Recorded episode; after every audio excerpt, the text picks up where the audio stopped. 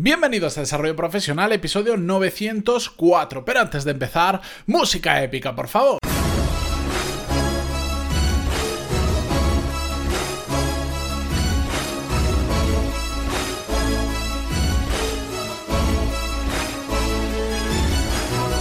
Buenos días a todos, bienvenidos un lunes más. Yo soy Matías Pantaloni y ya sabéis que esto es Desarrollo Profesional, el podcast donde hablamos sobre todas las técnicas, habilidades, estrategias y trucos necesarios para mejorar cada día en nuestro trabajo. Hoy, como habéis visto en el título, que no puede ser más indicativo, vamos a hablar sobre el poder de negociación.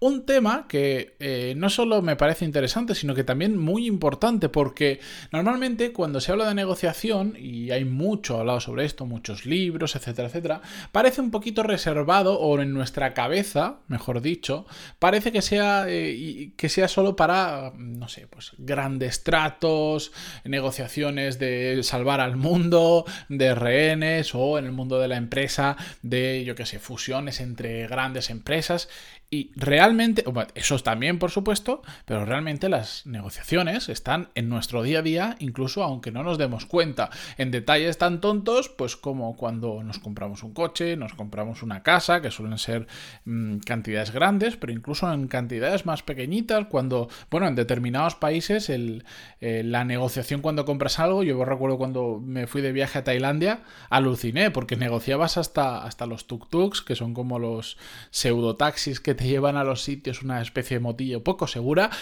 hasta eso se negociaba. En España por lo menos no hay tanta, no, no se negocian ese tipo de cosas, no vas a un restaurante y te pones a negociar el precio, es el que hay y si lo quieres lo tomas y si no, pues te vas. Pero sí que hay muchas cosas a lo largo de nuestro día, como puede ser yo hace poco tuve que hacer un seguro de, de hogar, por ejemplo, y parece una tontería, eh, pero, pero te pones a, negociar un poquito, a, decir, oye, ¿cómo lo podemos ajustar? Y se pueden conseguir cosas. Evidentemente, si en el día a día en cosas pequeñitas esto sucede, a nivel profesional sucede muchísimo. Y da la casualidad que a lo largo del último mes y medio, más o menos, me han llegado bastantes eh, emails vuestros preguntándome sobre eh, temas de renegociar sueldos no sé por qué, no sé qué, ha pasado, si es que la casuística, esto del coronavirus y todo esto ha hecho que sea un momento donde mucha gente está renegociando su sueldo. No, no lo sé, no lo sé, sinceramente no lo sé. Pero la cuestión es que cuando hablaba sobre este tema la gente que me escuchaba, cuando les, que me escribía, cuando yo les respondía el email, em, siempre les explicaba un concepto que para mí eh, afecta mucho a una negociación y nos da y, perdón nos permite entender qué es el poder de negociación y sobre eso exactamente sobre los que os quería hablar hoy porque muchas veces em, lo que nosotros tenemos en la cabeza prácticamente, no por defecto, pero como de lo que se habla normalmente de negociación, cuando se habla poquito, cuando no profundizas, ¿qué es? Vamos a ponernos en la situación de que quieres mejorar el sueldo en tu trabajo. ¿Qué es? Bueno, pues tienes que llevar en la cabeza cuánto estás ganando ahora mismo, cuánto te gustaría ganar y el mínimo por el que estarías dispuesto a hacer el cambio. Imagínate, pues que quieres saltar a una nueva empresa, lo típico que, mm, por poner cifras redondas, olvidaros de las cifras exactas, ganas 20 ahora, 20.000 al año, 20.000 brutos al año, y te hacen una oferta de otra empresa para que te vayas con ellos y te dicen, bueno, pues si tú ganas 20, mm, pide un poquito más y tú plantearles que quieres ganar, vamos a ponerles 26 y tienes que llevar en tu cabeza que por menos de 23, por ejemplo, no te cambias. Es decir, lo que tú quieres por arriba y el mínimo que estás dispuesto a llevar. Que eso sí es un ejercicio que hay que hacerlo. En las negociaciones, las cosas que, que, se pueden prever hay que intentar no improvisarlas, hay que ir muy preparado a las negociaciones y que realmente queremos que salgan bien. Pero mm, eso es quedarse muy superficialmente. Hay otro concepto que es el que os voy a explicar ahora, que a mí es el que me ha servido mucho para entender cómo funcionan una gran mayoría de negociaciones. Y no digo todas porque realmente no es así. Hay un libro a todo esto que os recomiendo si queréis, os lo voy a dejar en las notas del programa.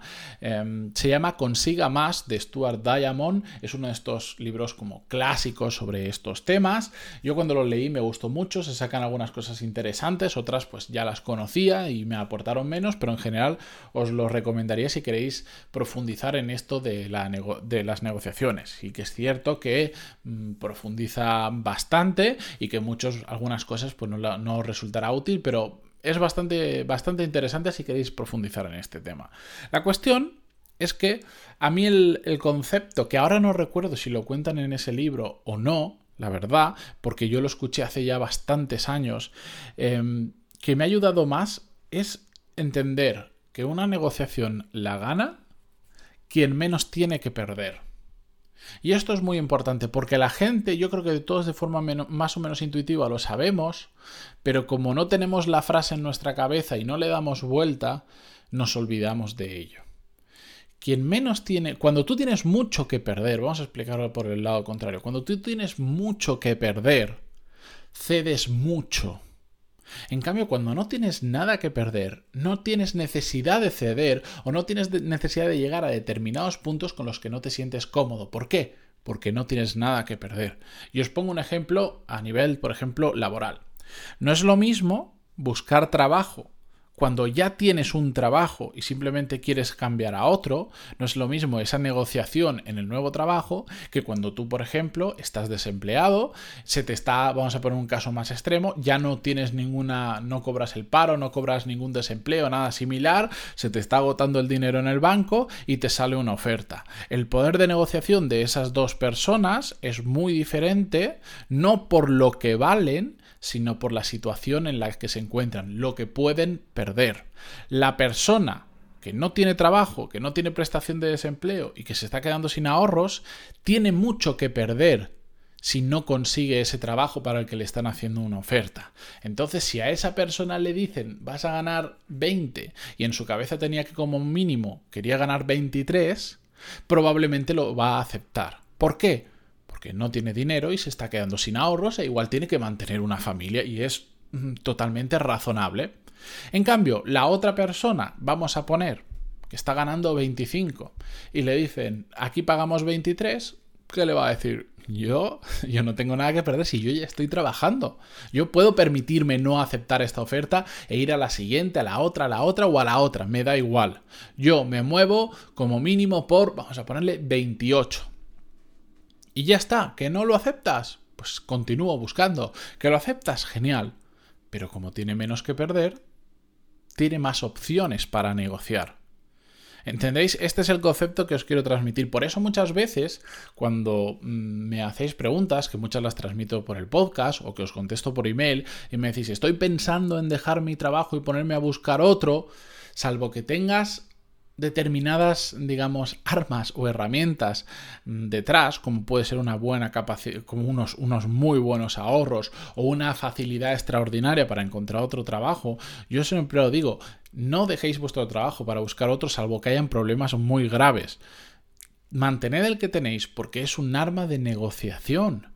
Es una forma de poder encontrar algo que realmente cuadre con lo que tú estás buscando, con las condiciones que quieres y, porque si no vas a ir apretado, porque esto ya lo he visto en muchas ocasiones. Muchas personas que saltan a lo loco les cuesta un poquito más, porque imagínate que hace apenas tres meses, antes de que pasara todo esto del coronavirus y tal en España, dice, bueno, en el mundo, dices, voy a dejar mi trabajo porque no me gusta, mm, voy a dejarlo porque así tengo más tiempo para buscar otro y ya está. Y justo, ¡pum!, viene el coronavirus, que ha reducido la cantidad de ofertas disponibles de trabajo hay mucha más gente ahora mismo desempleada, pues te puedes llegar te puedes llevar un golpe muy, muy gordo. ¿De acuerdo? Entonces, cuando te llevas ese golpe muy gordo, probablemente vas a terminar cogiendo cualquier empleo que salga adelante solo porque está la cosa más complicada y si estás en un sector que además le ha afectado especialmente, pues, pues vas a poder negociar poco, vas a coger el que sea y vas a tener que como reiniciar el contador. Por eso mi consejo es siempre, siempre, siempre cargaros de argumentos, de armas, de herramientas, llamémosle como, que, como sea, que os permitan negociar mejor. Es decir, que tengáis menos que perder ante la siguiente negociación. Otro ejemplo, Volviendo a un caso similar, si tú estás en tu empresa y dices, no, yo estoy a gusto en mi empresa, yo no me quiero cambiar de trabajo, pero quiero mejorar mis condiciones.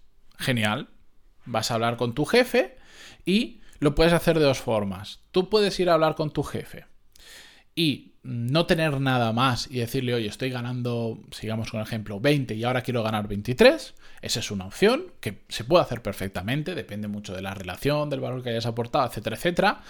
Pero no es lo mismo que si tú te pones a buscar otro trabajo, aunque no te quieras mover de empresa, empiezas a ver otras ofertas, te empiezas a pasar proceso de selección, empiezas a ver cómo está el mercado y resulta que en una de ellas o en varias de ellas te hacen una oferta en firma que te dicen aquí te pagamos 26.000, si tú vas a tu jefe y le dices es el momento de renegociar el sueldo porque creo que me lo merezco por lo que ha aportado, porque ha pasado X tiempo, porque lo teníamos acordado por lo que sea, y además me han hecho una oferta de fuera por 26.000, ese segundo caso tiene muchas más posibilidades de conseguir lo que quiere y no solo eso, sino conseguir más allá de los 23 que tenía, por ejemplo, estipulados al principio. ¿Por qué? Porque tiene menos que perder. Porque si su jefe le dice no, le puede decir, pues me voy a la otra empresa que no solo me da los 23, sino que me da 26. Tiene mucho menos que perder en la negociación. El problema de cuando tenemos mucho que perder es que estamos a merced de la otra persona, de, que la otra persona independiente, porque las, las, negociaciones al final no es gano o pierdo. Tú puedes hacer, tener esa conversación con tu jefe y no tener nada detrás, y que sí, y que te lo reconozca y que te suba el sueldo porque has aportado, etcétera, etcétera, que también puede suceder. O sea, no, es una negociación de a ver quién fastidia al otro, para nada. Pero si tienes otra oferta en firme o varias ofertas en firme, cuando tú tienes un abanico de posibilidades para elegir, es mucho más fácil decir que no a aquellas cosas que no consideras adecuadas, que no te gustan, etcétera, etcétera. De eso se trata. Tener poco que perder significa que tienes mucho, muchos, un abanico muy amplio de opciones que elegir y aquellas que no, las descartas y aquellas que sí, continúas con ella. Por eso a mí siempre me hacía gracia, yo por lo menos... Mm, cuando era más pequeño, yo recuerdo que algunas veces eh, mis padres me decían, es que las, las, los del, cuando, si te metes en una pelea, no te metas en una pelea, porque hay gente que no tiene nada que perder que su vida, digamos, no va, no, entre comillas, no vale nada porque son maleantes profesionales, se dedican prácticamente a eso y no tienen, pues sí que tienen que perder, porque tienen que perder su vida si, si pasa algo en una pelea y todo esto, pero ellos no tienen mucho menos que perder que tú porque, porque tal cual se han planteado su vida, mucho futuro la verdad es que no tienen. Y es totalmente cierto. yéndonos al ámbito profesional, pues pasa exactamente igual. Por eso, em, una de las cosas en las que yo insisto mucho cuando hablo de desarrollo profesional, de carrera profesional, es crear la mayor cantidad de activos profesionales, que ya hemos hablado sobre ello en el podcast, ponéis activos profesionales, pantaloni.es o algo así, os va a salir en Google. Tener muchos activos profesionales para nosotros poder tener el poder de decisión de qué es lo que hacemos y qué es lo que dejamos de hacer. Y en una negociación, tener mucho más poder de negociación por qué la gente realmente buena es capaz de tener buenos trabajos, es capaz de estar cada vez aumentando más el dinero que entra al mes de las negociaciones, cuando negocian con su jefe, cuando cambian de trabajo. ¿Por qué? Porque como son muy buenos, saben que si no es aquí, es allá, en otro sitio o en otro sitio y eso les da mucho poder de negociación. Es como cualquier trabajo donde se necesitan más profesionales de ese tipo de los que hay disponibles. Como tú sabes que hay 100 ofertas y solo hay 50 personas que hacéis eso, es muy fácil negociar porque no tienes nada que perder. Que no eres tú, me voy al de al lado o me voy al otro. Es que ley de oferta y demanda. Funciona así y es así de simple. Así que aquí me despido. Pero entenderlo, que en una negociación el que gana, y pongamos ganar entre comillas, es el que menos tiene que perder. No vayamos a negociar con las cosas justas, sin poder de decisión. Hablando sobre este tema, recordaréis que hace ya bastantes episodios, pero os voy a dejar el listado completo, hicimos una serie sobre negociación de sueldo. En las notas de este programa ponéis pantaloni.es barra 904 y ahí os he dejado un listado con todos los episodios de esa serie de negociación del sueldo. Lo digo porque si estáis en ese proceso os va a venir bien o también os puede abrir la vía, abrir la cabeza a intentar negociarlo un poquito más adelante. Ir informándoos y ir dándoos cuenta de que es posible. Así que ahí tenéis toda la información. Yo me voy a grabar, por cierto, mañana, episodio 905, estrenamos la recordar serie sobre em, Michael Jordan, sobre este documental El último baile, que vamos a hacer un episodio analizando cada uno de los capítulos de la serie desde la visión del liderazgo, de la gestión de personas, de la gestión de empresas, etcétera, etcétera. Mm, estad atentos, mañana la estrenamos, os doy más información en el próximo episodio. Adiós.